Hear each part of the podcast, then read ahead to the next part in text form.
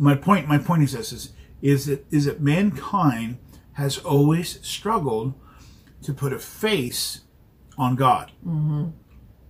And true faith does not attempt to put a face on God, but accepts him as he is, yeah, a spirit that we cannot see with the natural eyes.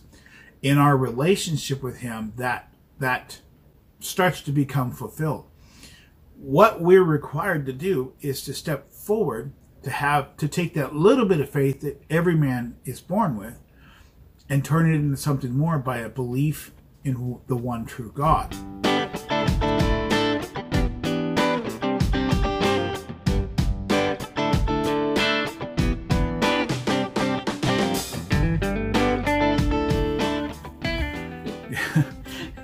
Good morning. God bless you guys.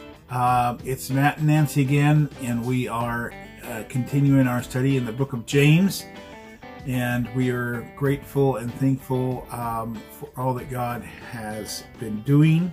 And we are just super blessed that you're here. Or, well, you're there. Well, it's still, here. Technically. Yeah. Anyway, so we welcome you to our kitchen table, which is where we do our morning Bible study, and it is a privilege to come and bring the Word of God and for the Holy Spirit to show up and do cool stuff, mm-hmm, and talk to us through Scripture. This morning we're going to be in James chapter 2. We're going to pick up, where are we picking up here? Verse 14 is where we're going to pick up at. But first, as we like to do, we are going to start our day off with the Bible verse of the day. Nancy, what is the Bible verse of the day for today? Today's Bible verse of the day comes from 1 John chapter 4, verses 11 and 12. Beloved, if God so loved us, we also ought to love one another. Sounds like a familiar topic. It's a theme, yeah. No one has seen God at any time. If we love one another, God abides in us, and his love has been perfected in us. Well, the funny thing is the running theme that has been going on in James is the change that's supposed to take place in our lives as Christians, right? Mm-hmm, yeah. So this talks about that. Mm-hmm. Did you know, little semi-useless trivia, that's not actually totally useless. Mm. Did you know that the word love is mentioned in the Bible over 550 times? Well, I didn't know the number, but I certainly knew it was a lot. I looked it up. You looked it up. I looked it up. And it is in there over 550 times. Of course, that depends on your translation. Sure. Uh-huh. But, in the Old King James, the word love is often used in other capacities and, mm-hmm, stuff, and so, mm-hmm, in the New King James, which is the one we usually study out of, mm-hmm, it's in there 550 times, because it's 553 times, I think, to be exact, mm-hmm, because many of the words like charity and stuff like that are translated to, mm-hmm, love. So love is an underlying theme throughout Scripture in a whole bunch of different capacities, but one of the main themes of love in Scripture is how much God loves us. Mm-hmm. And all that he's done for us from the very beginning. So, yeah. Yeah. He made man and he loved him. He's just, that's cool. These are cool people. Okay. Enough with my, that's the closest I get to Robin Williams. That's. Oh. Right. But first of all, good morning, Ema. Hi, Ema. God bless you, sir. So today is Monday, February 19th. It's Monday, February 19th. It is. And so this will hopefully be edited and in place sometime. Hello, Bob. In the 24-hour. Bob, now stickers watching. Good morning, Bob. Bless you, sir. So anyway, okay. So yeah, today is Monday, the 19th. What she said.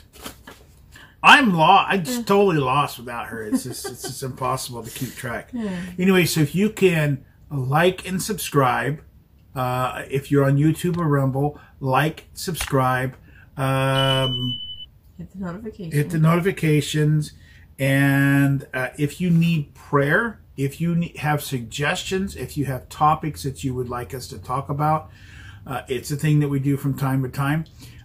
You can reach us at BibleStudyLife.org. But if you can like us and subscribe on YouTube and Rumble and on Facebook, that will help get the message out to more people. It will get more exposure that way. Builds the algorithm. Yeah, builds the algorithm so that it gets a little bit more exposure out there to folks to...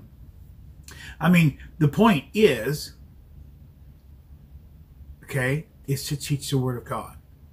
We need to hear more of the foundation of our faith in the Word of God. If you have questions concerning what we're talking about, or if you have questions that have nothing to do with what we're talking about, you can reach us through BibleStudyLife.org and ask those questions. If you have a prayer request, you can go to our Bible study and send us an anonymous prayer request, and we will add it to our daily prayer. Well, again, we are in James chapter 2, and we're going to pick up at verse 14. This is a long passage that deals with what is pretty well known. James is well known for one of his strong stands on how there should be action in our walk as Christians. Mm-hmm. Good. And this is the passage that talks about that. So we're going to get into that. I'm going to read all the way through this, but we're just going to touch on the first verse or two, which is 14, 15, somewhere in that neighborhood. We'll see what God has for us. Let's pray over the Word. Father, we love you. We love your Word. We love to study it. We love to know you through this written Word. And we pray this morning that you will give us unwritten word, that you will give us rhema word, that you will give us something fresh and new based upon what your Holy Spirit reveals to us in our study this morning. And Holy Spirit, we invite you, come, lead, guide, teach, reveal new understanding, make it in our hearts, put this in our hearts that we won't walk away from it empty-handed. Jesus, we pray this in your name. Amen. Amen. Okay, so let's dive in. Again, we are in chapter 2 of James, and we're going to pick up at verse 14. What does it profit, my brethren, if someone says he has faith but does not have works? Can faith save him? If a brother or sister is naked and destitute of daily food, and one of you says to them, "Depart in peace, be warmed and filled," but you do not give them the things which are needed for the body, what does it profit? Thus also faith by itself, if it does not have works, is dead. But someone will say, "You have faith, and I have works. Show me your faith without your works, and I will show you my faith by my works. You believe that there is one God, you do well. Even the demons believe and tremble. But do you want to know, O foolish man, that faith without works is dead? Was not Abraham our father justified by works when he offered Isaac his son on the altar? Do you see that faith was working together with his works, and by works faith was made perfect? And the scripture was fulfilled, which says, Abraham believed God, and it was accounted to him for righteousness. But he was called the friend of God. You see then that a man is justified by works and not by faith only. Likewise, was not Rahab the harlot also justified by works when she received the messengers and sent them out another way? For as the body without the spirit is dead, so faith without works is dead also." Let's go back to verse 14. What does it profit, my brethren, if someone says he has faith but does not have works? Can faith save him? So I guess if we want to break this down, one of the first things that we want to do is we want to determine what is faith. First, what is faith? It's believing in something you can't see. Exactly. But even, in just daily life, people have used examples like, when you go to sit down in a chair, you have faith that chair is behind you. Yeah, otherwise you'd be falling on the floor. So you don't turn around and look at that chair as you sit on it. Well, maybe some people do, but that's just, faith in things around you. But to believe in something that you cannot see, that you have no proof of by visual, but still have faith. Well, you know, let's do a little cross-reference. We don't normally do this, but let's do a little cross-reference.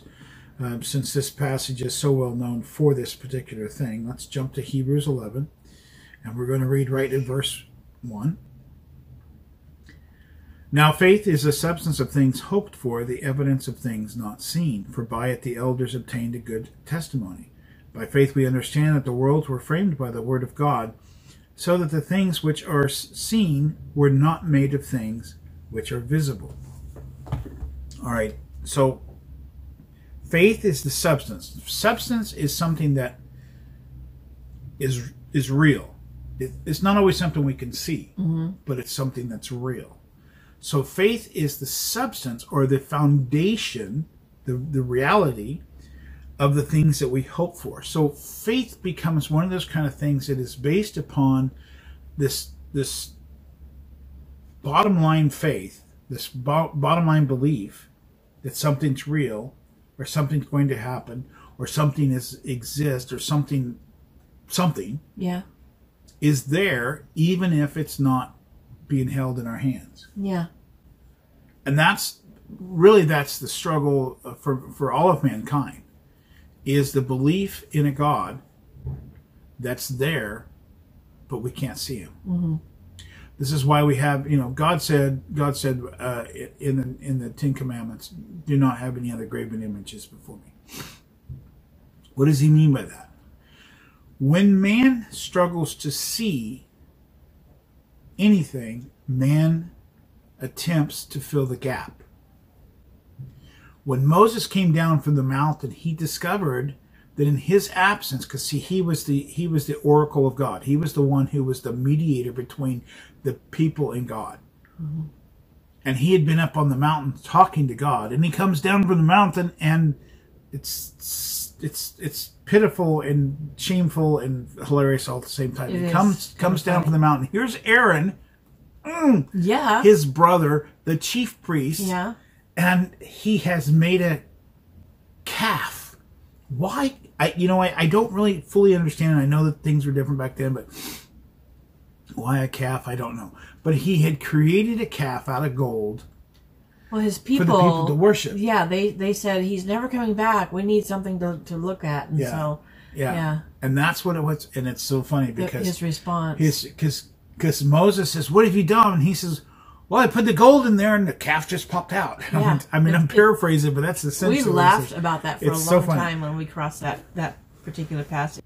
All right, my point is this: is that mankind has always struggled to put a face on God, and true faith does not attempt to put a face on God, but accepts Him as He is, a spirit that we cannot see with the natural eyes. In our relationship with him, that starts to become fulfilled. What we're required to do is to step forward, to take that little bit of faith that every man is born with and turn it into something more by a belief in the one true God. And that's what faith is believing and accepting and realizing that he does exist, even if we can't see him with our natural eyes. Yeah, but you know, people will say, I only believe things that I can see, that I can hold in my hands. Yeah. But that same person believes in the wind. Yeah. They don't see the wind, they see the effects of the wind. Right. They believe in love.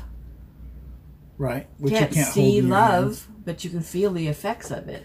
Well, it's an interesting thing, you know. I think about the desire that we have to have proof, constantly have to have proof, and if we don't have the proof, you know, it just and the funny thing is many times even the proof is there and it's evident, but we still stumble because the proof doesn't fit our understanding. For instance, when a person is healed of something, they get excited about it. They tell somebody else, and they're saying, "Okay, well, last week I was on crutches, or last week I was in a wheelchair. Today I'm like, oh, that's wonderful, that's amazing, good for you." And then they're not changed. So many times, faith really is, and I hate to use this terminology, but it's true. Sometimes faith is to fake it until you make it. So, I hate those kind of little things, but there is a reality to that.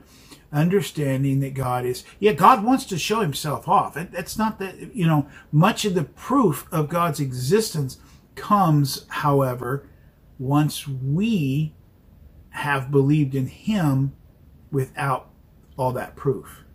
So I've had supernatural healings in my body. Nancy's had supernatural healings in her body. These are physical things that prove who God is. Mm-hmm. We've had supernatural things happen in our finances. The very fact that we're the path to the house that we're going to be moving into here in about a month and a half or so, that house, that's a supernatural thing, how that worked. It's just constant. It's constant. But there's a reality where we don't see it without faith. So, And I think we're just trying to define faith here before we get into the works of everything. But one of the reasons that James is placed this part of his letter where he has, I believe, this is just Matt talking. It's my proposal in this is that he's trying to build us to a place where we understand that things are supposed to change in our life. The whole book of James is of course, much of the New Testament teaching is, hey, you're not the same person you were. You're not the guy that Jesus got a hold of and brought into his fold and into his family. You're not the same person. If we are not open to the changes that salvation brings, we're going to stumble at every single step.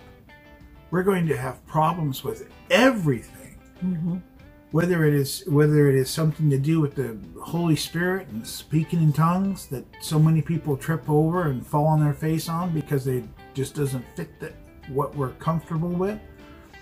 Whether it's giving of your tithes and your offerings generously, not because you were supposed to.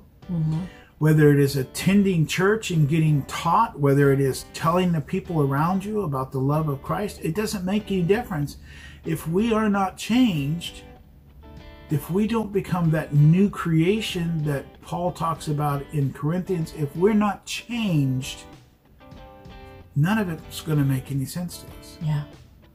Faith is going to be a struggle with us nonstop until we open our hearts and let Jesus do some tweaking in there. There you go. Otherwise, it's just words. Yeah. Well, God bless you guys. Thank you for stopping today. We will continue here in James, the beginning of James, that passage in James, beginning at verse 14. Verse 14. Remember Chapter 2, verse 14. Join us again tomorrow. We'll pick up from there. God bless you guys. Thank you for stopping by. Have a beautiful, beautiful Monday. Don't let the fact that it's Monday destroy your Monday. Okay, just a little play on words there. Apparently Mondays are supposed to be really bad days. Well, it's like you're coming off that weekend of being able to do nothing, and then all of a sudden you've got to get back to work. Go back to work, and it's like, oh. I understand. I got a job too. Anyway, God bless you guys. We love you. We will see you tomorrow. Bye-bye. Bye-bye.